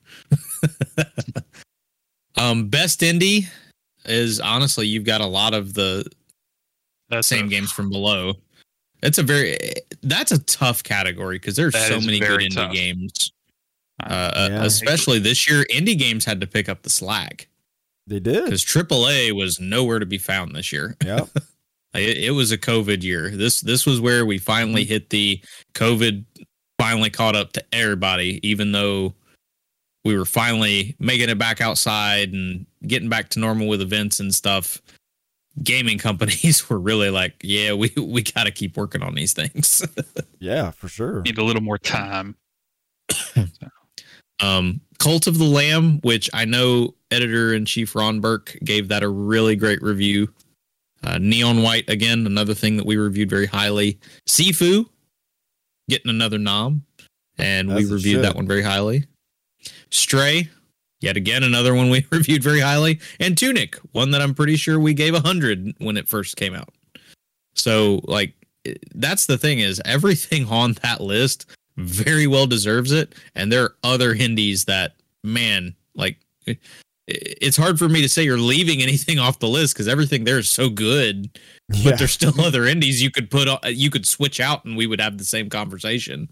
Of man, that's so good. Other ones could be on the list. There's only yeah, maybe if there's only two I'd switch out, but potentially. What would you What would you switch out? Oh, this that's definitely part of this conversation. Oh yeah, Cult of the Lamb and Stray for sure. Okay, like, what would you switch them for? I don't. Well, that's, I'd that's have I'd question. have to look at a list for sure. But okay. in terms of like, if I am willing to switch any of these games out, it would okay. be those two. But I just wasn't sure if you had some specifically. No, in not off the top of my head. I didn't. Yeah, I didn't get a chance to look like up all those indie games. But you know, in terms of like what's there right now, no, yeah, these are all worth worth being on there for sure. Even Stray. Yep. This is the moment he's where been, we find out he's Anthony been tra- is a dog he's been... person. You say what? So this is the moment we found out you're a dog person. You just want Stray out of the, out of the nuts. I'm actually not much of a pet person at all. I'm an other people's pet person. Best ongoing game. We have Apex Legends. No surprise. Destiny two. No surprise. Final game. Fantasy fourteen. No surprise. Fortnite. No surprise. And Genshin Impact. Yeah, that's the only no difference surprise between community. That might be the same list as that may be the same list from last year too. Yeah. I think so. It might be. These are the, it's like the top five live. Y'all kept it going. Yep. Yeah. You, st- you stayed alive. All right. Well, let's move on to Games for Impact then. Games for Impact. Uh, the fun thing with these is a lot of them I have not ever touched. So I don't know a lot about them, but a Memoir Blue. You have oh, I wanted to As Dusk Falls. Citizen Sleeper, which I've heard is very good. Yeah, same. Endling Extinction is Forever, one that you spoke of on one of our podcasts, I yep. believe. Uh, Hindsight. And I Was a Teenage Exocolonist. Yeah, uh, last year, Games for Impact definitely would have been uh, twelve minutes because my word, my brain was impacted in all the worst ways. Hey, I gave that game a great review because it's a game. It was fantastic. It was just very disturbing. Yeah, loved it though. Yeah, Endling. I'm glad. I'm glad they're being nominated, but I don't think they were able to execute what they wanted to actually say. So, but I'm always happy for developers getting some flowers. So, yep, for sure. Always nice to have that extra in there. Uh, best performance.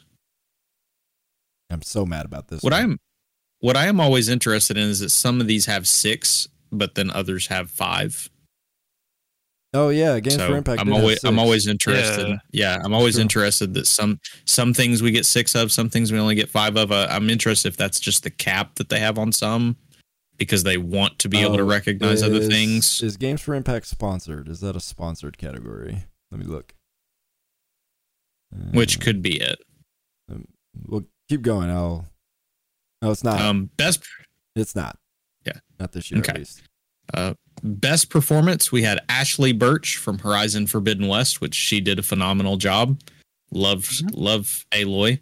Uh, Charlotte McBurney. Anytime somebody has the last name McBurney, it just makes me giggle. Um, mainly because there was a meme uh, about a firefighter and his name was Les McBurney. And that okay. just cracks me up because there was never a better firefighter name. Um, that was uh, a Misi, I believe, in A Plague Tale Requiem. Uh, Christopher Judge, God of War Ragnarok, completely deserved because that man is a phenomenal Kratos. Mm-hmm. Uh, Man Engage from Immortality. Uh, I've heard that there's a lot of F M V sequences in that game, so it was an actual. She was actually acting. So nice. Uh, it might be an F M V game for all I understand. Uh, I, I don't know a lot about it. Just that there's a. It is a very hard M rating on that game. um, and then Sonny Soljic in God of War Ragnarok, who played Atreus. Uh, since you are so angry at this category, Anthony, we we gotta we gotta hear as to why there is who, who, no who's getting left out nomination for anybody in Call of Duty. they, I, I can I can agree. I can at least butts agree. Off for the Call of Duty one. You can yep. talk about the script. That ain't their fault. You can talk about other things, but whatever they needed to do, they did it, and they did it very well, and nobody's nominated. I find that extremely fascinating, so I don't know if it's because some of these were movie stars, like Hollywood actors. I don't I don't know much about any of these actors. The only one I believe is Christopher games. Judge, and he hasn't been an actual, like, he's not been in film in a while. Yeah, so I am wondering if these are, like, best performance of people specifically to video games, but I mean, they did some really good stuff. Elaine, Elaine Mesa not making it as Alejandra Vargas in Modern Warfare. That man, man, he, the performance. Mm-hmm. I mean, all of them. Why can't they? He, I know uh, Anthony brought it up when we've been discussing some of our Gaming Trend Game of the Year awards, and Mister Vargas will definitely be a part of at least our nominations. Because, oh, yeah, uh, yeah I, I spoke super highly of him in my review for Modern Warfare. So, and hopefully we'll get to see more of him if this supposed second Modern Warfare iteration hits, this expansion that may be hitting next year. So, best audio design. All the Call of Duty kids were mad because Modern Warfare two got nominated for Best Audio Design because everybody's mad about footsteps and doesn't think about the fact of Modern Warfare is still one of the best sounding games out there because, man, when you shoot a gun, that audio is impactful. Yeah, the explosions, all of that. A design thing. Like, yep. It's easily fixable. That's just a thing. Yeah. Elden Ring, I know that the atmosphere of that game is incredible. They they've done a fantastic job. I, I may it may make me mad most of the time, but yeah, I recognize the greatness that Elden Ring has as part of what they've done. God of War Ragnarok, I still need to play it, but Noah's playing it's, enough of it for the both of us. Yeah, I, I got you covered, buddy. Do not worry. uh, Gran Turismo seven, I've not played that one, but I'm not surprised in the slightest. Uh, we we saw last year. I, be, I believe that Forza, Forza, I actually believe won Best Audio Design last year. It was very good for. Yep, yeah, it, it it was fantastic. So I wouldn't be surprised at all if, with Gran Turismo seven being nominated, and then Horizon Forbidden West, which when you can perfectly nail what a robot dinosaur sounds like as it attacks you. Yeah, you, you've done your job perfectly. It It is a very good sounding game. Turning imagination into reality. Exactly. That sound design people just too too many, too often people don't pay enough attention to good sound design. I, I feel it like it's just so underrated. It's so oh. overlooked. Mm-hmm. Oh, for sure. Not not by us necessarily, but by a lot of the just general communities. Like that, that's a humongous part of you being immersed in a game. Mm-hmm. Go ahead, turn that sound off and see see how you enjoy the game. Yep. Um, following up with that, best score in music, another thing that will get you completely immersed in a game. That one we had Olivier. Can't say his last name. Deriviere, I believe. uh, sure. He did the soundtrack for A Plague Tale Requiem. Um, another name that I can't really, the Elden Ring soundtrack. Yeah, uh, my best Bear McCreary, Tsukasa Saito. Yep, you. I trust you. uh, Bear McCreary, God of War Ragnarok. Uh, that soundtrack is so good. I, I need so... to pull my vinyl out from my collector's edition and listen to it on vinyl, because there's just something about listening to a good soundtrack on vinyl. That reminds me, I probably forgot to ask my brother when he came up for vacation, holiday vacation, to bring me my vinyl for BioShock. Mm, yeah, get that, that back. He still, that he accidentally took with him. mm, accidentally. I'm like, I, I'm gonna need that back. I'm gonna need that back. Uh, Bear McCreary, uh, Two Feathers, Metal Hellsinger. That's definitely a game that deserves best soundtrack, because they really curated a really good soundtrack for that one.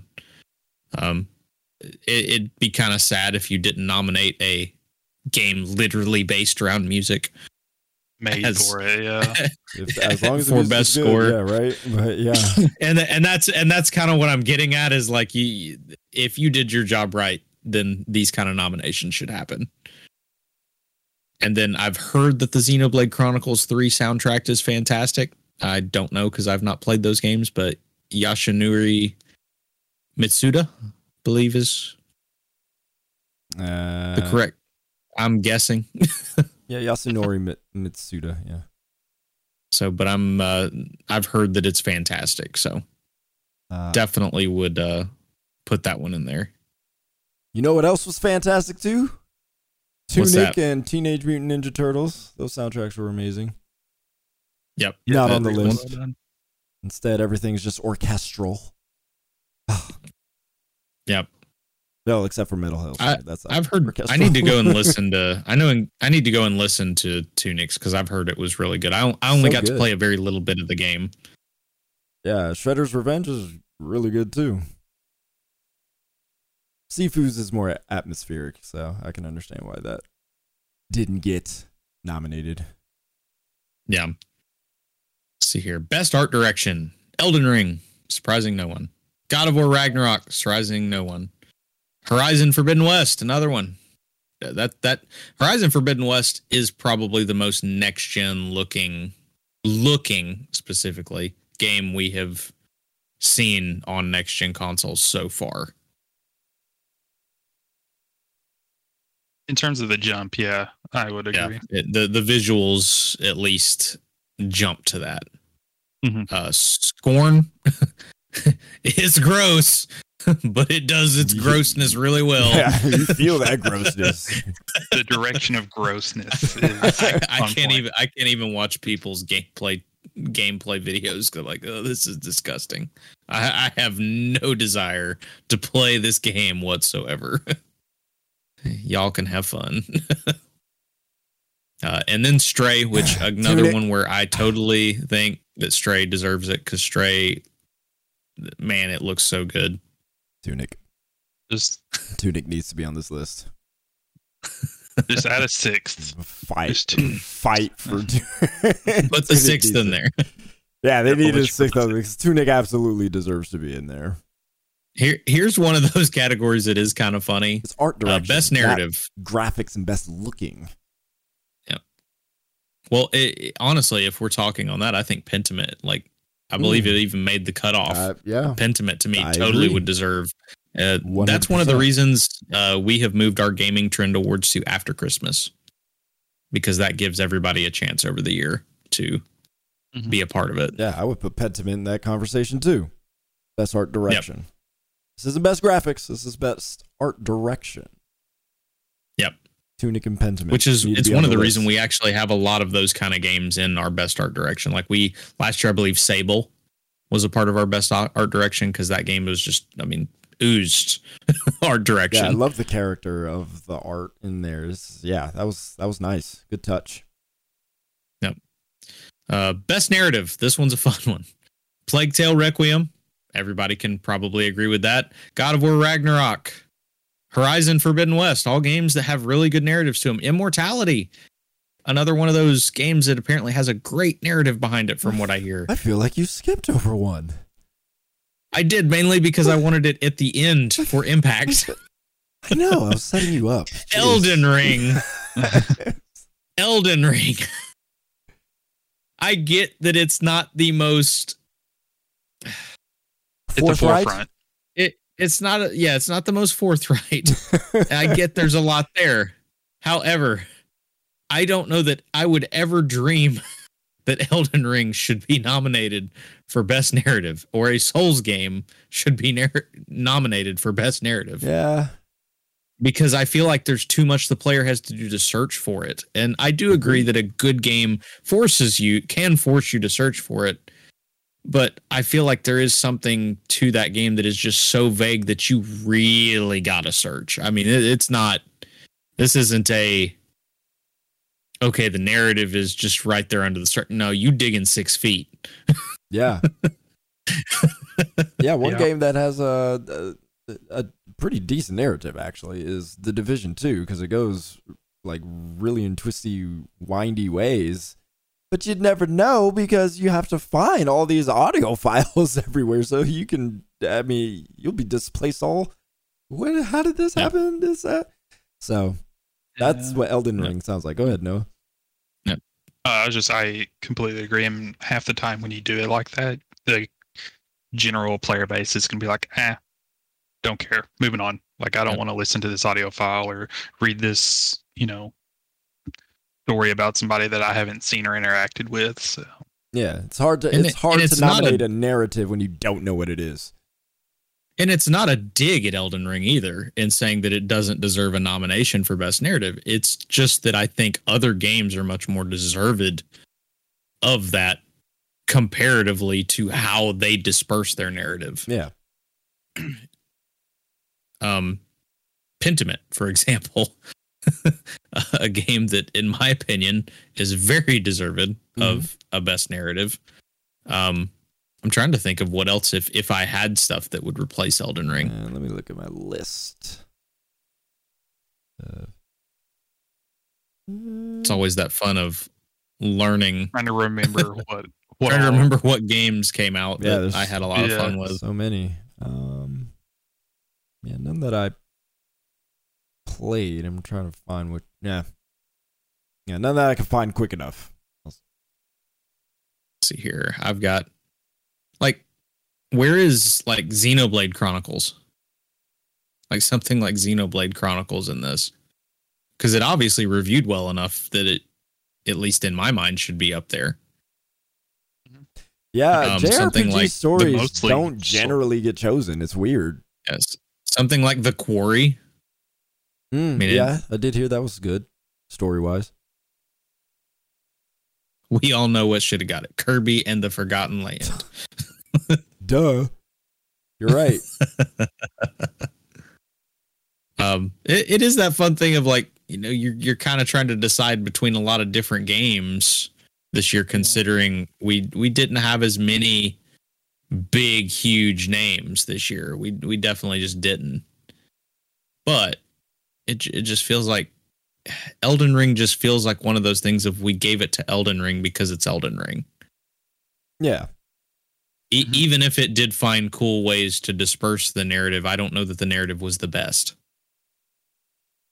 Agreed. Yeah. Uh, you know, uh, these, I mean, these are all games, you know, everybody has played, right? So, you know, who knows yeah. what a lot of these judges and the jury did, didn't get to play or didn't play for whatever reason. So yeah.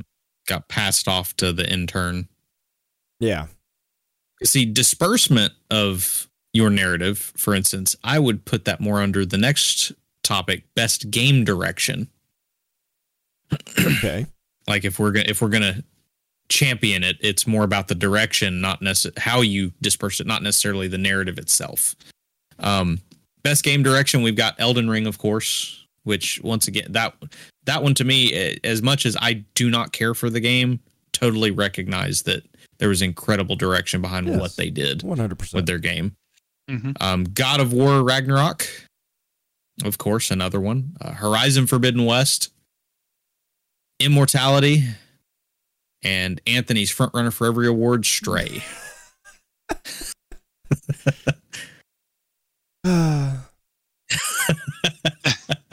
No comment. That, that response says it all. Admittedly, I'll so, give them this. It was a debut indie game. Yes, but you know what? And this is my personal game of the year. I already know it's going to be that, but it's hard to take a beat 'em up and do it the way Sifu did and make it really good. To me, that takes really good direction to yep. to do that. And to me, it felt Sifu felt more like a, I don't want to say an innovation, but it definitely felt like a break from the di- typical beat 'em ups that we've all played. And it was like, yo, this felt super fresh, super unique. That yeah. is a game direction thing. Yeah. That is why Stray should not be on the list and Sifu should be. You'll take best fighting game and you'll like it. Oh, low blow. Oh, that one hurt. It's like you punched me in the oh, man. show nuts. And moving on to game of the year. The big one. It's League of Legends, people. We're we're done. We're right. done. Thanks for listening. Appreciate it. Game of the year came down to these six. A Plague Tale Requiem, Elden Ring, God of War Ragnarok, Horizon Forbidden West, Stray, and Xenoblade Chronicles three, which I think most people were more surprised because, like, wait, they put a J R P G in here? Uh, didn't? No, that was that was not Game of the Year. Yeah, it is shocking they put a J R P G on there. I I am surprised it made it. Yeah, that that that was really more the surprise. But it's. That, the first four are good. Yeah, that's uh, and really, in in all fairness, it's probably a fight between two of them. It is. I know we're not at, once again not at the prediction show, but we I think we all know that it's a fight between two of them, and it's a to me it's a fifty-fifty. I would not be surprised on either account. Yep, I think it could go either way. It ain't Stray, that's for sure. You talking about it was Stray versus Stray. It was, it was Stray versus Horizon Forbidden West. Real cats versus, versus mechanical. League of Legends. Gosh, I still can't believe Stray made it to Game of the Year. Uh, that I'll, I, even I'm surprised at that. Uh, like I, I loved Stray. I reviewed Stray while I had COVID, and poor Anthony had to. Review my review and see all of my word vomit because I was trying to put sentences together about why I love this game that has a cat. And I was doing a I was doing an absolutely terrible job of putting all of my word vomit together. And he helped me to put some, at least most of it back together. And I will say, in the process, I was like, I can kind of see why he likes Stray. Okay, I feel this. I still want to play the game. I'm I'm trashing Stray so much in this because I just, I have not heard it do anything original from a game perspective. So, I will admit I need to play it to feel the catness of it, but I'm not yeah. also entirely sure that mm-hmm. is going to sway me into a place where it's like, ha, I have yeah. the epiphany. I understand now. I don't, I don't anticipate that. Now, of course, the fun with all of these is nominations wise. Here are the most nominated of all of these games. We had God of War Ragnarok sitting up there all nice at number ten. Oh, where you got this information? They, this is exclusive. Uh, this is actually from the Game Awards Twitter account. Oh, okay. I didn't see yep. that. Uh, God of War Ragnarok had ten nominations. Elden Ring had seven nominations. Surprisingly, Horizon Forbidden West had seven nominations. Wait, timeout. That was wait. Are we talking about for Game of the Year? Uh, for a to- total of the awards, like these were the total nominations of said awards. Like they had, like God of War was nominated for Game of the Year, Best Game Direction. Oh, okay. Total nominations yeah. overall. That's it. Okay. Categories. Sorry. Yeah. Go ahead. So God of War, God of War was at ten. Elden Ring was at seven. Horizon was at seven. That was actually really surprising to me because I felt like Horizon people were going to forget it, even though critics did really like it. Uh, I was not going to be surprised if it got kind of left behind. Stray had six nominations. A Plague Tale Requiem had five. Modern Warfare Two had three. Immortality had three, Neon White had three, Sifu had three, so Sifu did show up on a lot of different nominations. Tunic had three, and Xenoblade Chronicles, you guessed it, three for the number of the game. Okay. Yeah, this is this is going to be fascinating. This might be the most controversial Game Awards just just based off the nominations. Everybody knows who's going to win Game mm-hmm. of the Year. Uh, some of those other ones, game direction, um, you know, narrative, maybe audio design. Um, Indie's going to be a tight one. A B Windy, yep. That's going to be interesting. Performance, I think, will be tight, too. Yeah, so... Yeah, I'll be honest, it's going to be very interesting just overall, because, I mean, it, it feels like this year... you either got just straight up top tier or nothing. Yeah. Um, yeah. The only thing I'm going to say, I, I just, I do wish there were just more varied nominations for different things. I don't think the Game Awards does a, a good job of showing the breadth of and greatness of video games. So I wish, I wish that were the case. It, you know, we're seeing Elden Ring, you know, what was it, ten times or whatever you said, uh, you know, or God of War Ragnarok, ten, you know, that's that's a lot. There's there's more games out there yeah. um, that absolutely deserve a, a number of these different awards. Um, yeah, you know, we had the what one rare instance where an indie game won Game of the Year last year, so. And and that's the only reason why I would look at it and say there's every chance that we could have something. I don't think anything's going to win Game of the Year, but we could have some other surprising games just knock something off we don't expect. I would like that. I don't and anticipate it reason. This year, but I would like that. Yeah. yeah. There's some good opportunities for some dark horses, like you said, to sneak yeah. up and take some categories that none of us were kind of expecting them to. No. It's it's also just been a weird year in gaming. Like it's one of those That's years fair. Where it's like it feels like there haven't been a lot of great games, but there there really have been a lot of really great games. But there's also just not been a maybe it's just that we're so used to an overabundance. Because I mean, I I've myself and Noah both have worked the GameStop Octobers where you had three, four, five games coming out the same weekend. Well, that was and February they were all this year, really. triple A bangers, yeah. February so, was packed. But but to your point, you said indies had to carry. And yeah. we saw, well, maybe four total indie games listed. So maybe five, maybe. Yeah. So in terms of carry... And some just aren't getting recognition, though. Like Vampire Survivors. It's on there once. Right. So... Which is surprising, because that game has blown up everywhere that I've seen.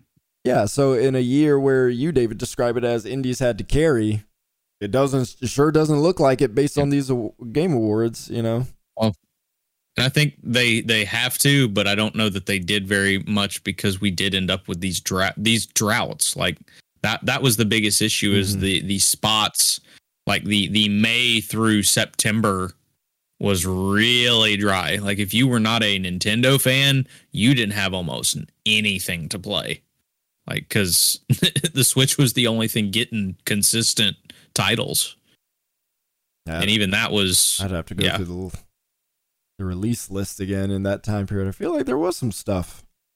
I just There was, there was very little games in... Let me just... I'll go back to it just so we can kind of look specifically at that since, we're, since we've kind of discussed that. Uh... see here I'm looking through May just to see I know okay, Trek to Yomi yeah That was, which once again, just not huge. It's fun, but not necessarily anything humongous. Yeah, but that the this um, is my point. Like, does it have to be humongous to be recognized? I don't think so. No.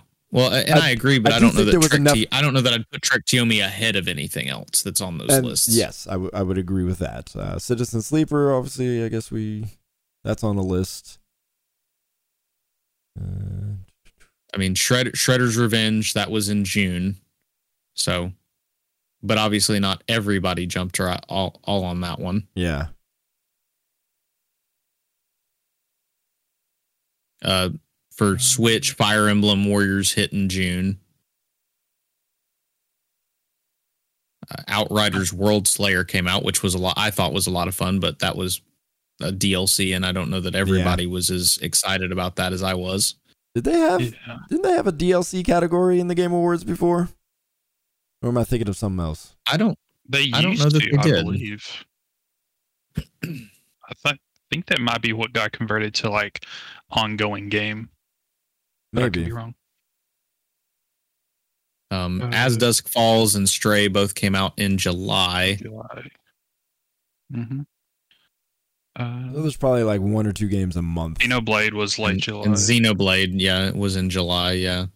Gosh, that was uh, July. August. Uh-huh. August was, I mean, Multiverses came out. You had like Cult of the Lamb. Some of the smaller titles came out. Uh, Madden, as per usual. That's not even on the list this year. Yeah, uh, Saints Row came out, but yeah, uh, that was, that was I bomb. wanted Saints Row to be so much better. And then September we had, you know, Last of Us Part One, which once it's a remake, so it's not gonna like turn a bunch of heads. Uh, Steel Rising, which was is still niche, is I I really enjoyed it, but it was niche. Splatoon three. Yeah, N B A is September of every year. I don't think that's changed in a while. Yeah, like I said, the, the biggest thing is you didn't have anything, at least to me, unless you're on the Switch, that was just a, oh man, everybody needs to go out and buy these games. Yeah. Yeah, there was definitely a drought. So it was just a, it was just a drought comparatively. And we usually hit a drought. I just feel like we don't usually hit a drought that early. It's not usually May, and then oh crap, we got to get to October before we before well, we got big games. Traditionally, the summertime actually wasn't a great time for releases like that. Historically, oh, yeah. like that's been the case. Was when you it's when you go outside and touch grass. Yes. I mean, yeah, if you're out there so. playing everything, then yeah, you have plenty. But yeah, historically, yeah, that you know, yep. it's not a. Summer was never a yeah, big time for it, big games. Yeah, it's just been more surprising to be like, okay, so from May till September, we really didn't have a lot in between in terms of big releases. Because a lot of times we'd even start as early as August. And if Saints Row would have hit, we would have had one at least. Yeah. Okay. It hit, it hit something. Misremembering. Yeah. Like I said, some of it's just the way it felt more than anything. We didn't have people just sitting there just talking all about. People were still talking about Elden Ring because they didn't have anything else to play. Yeah, that's they talked about Elden Ring for a long time. Yeah, rightfully so. Yep. So there, the good, the biggest thing is we've had some really strong releases this year. Like the the, the good thing is is the stuff we hoped would hit hit. Like yeah. Horizon was good, mm-hmm. God of War was good, Elden Ring was good. Uh, Overwatch two has been good. Call of Duty Modern Warfare Two has been good. When we've had something hit that it's been like, man, please be good. yeah, it, it's yeah. been good. It's, it's been, been good. good this year. Yeah, yeah. Battlefield twenty forty-two, right there, right there with. No, Cyberpunk released it. The, the Cyberpunk release back in whatever. Yep. The actual launch, the launch version is good. Yeah. Which that was a nice thing this year. Cyberpunk is very playable and very good this year. So, yeah, Re- reemergence, and we get the uh, the D L C next year, hopefully. Yep, I'm not crossing. I have fingers. to. Uh, I have to put a, a D L C category in for next year. Never know. You know, Killy loves him some Cyberpunk. All right. Well, that's it for this episode. If you want to talk to us and tell us what you think about the games we talk about, Marvel Snap and uh, what's the other one? Uh, Pentiment. then you can join our Discord, which you can find the link to that in the show notes. And and of course, you can uh, come in and tell us why Stray completely deserves Game of the Year. You could try, but once I play the game, I will let you know why it's not. I can guarantee you that. All right, so that'll do it for us tonight. Appreciate you listening. We will talk to you later.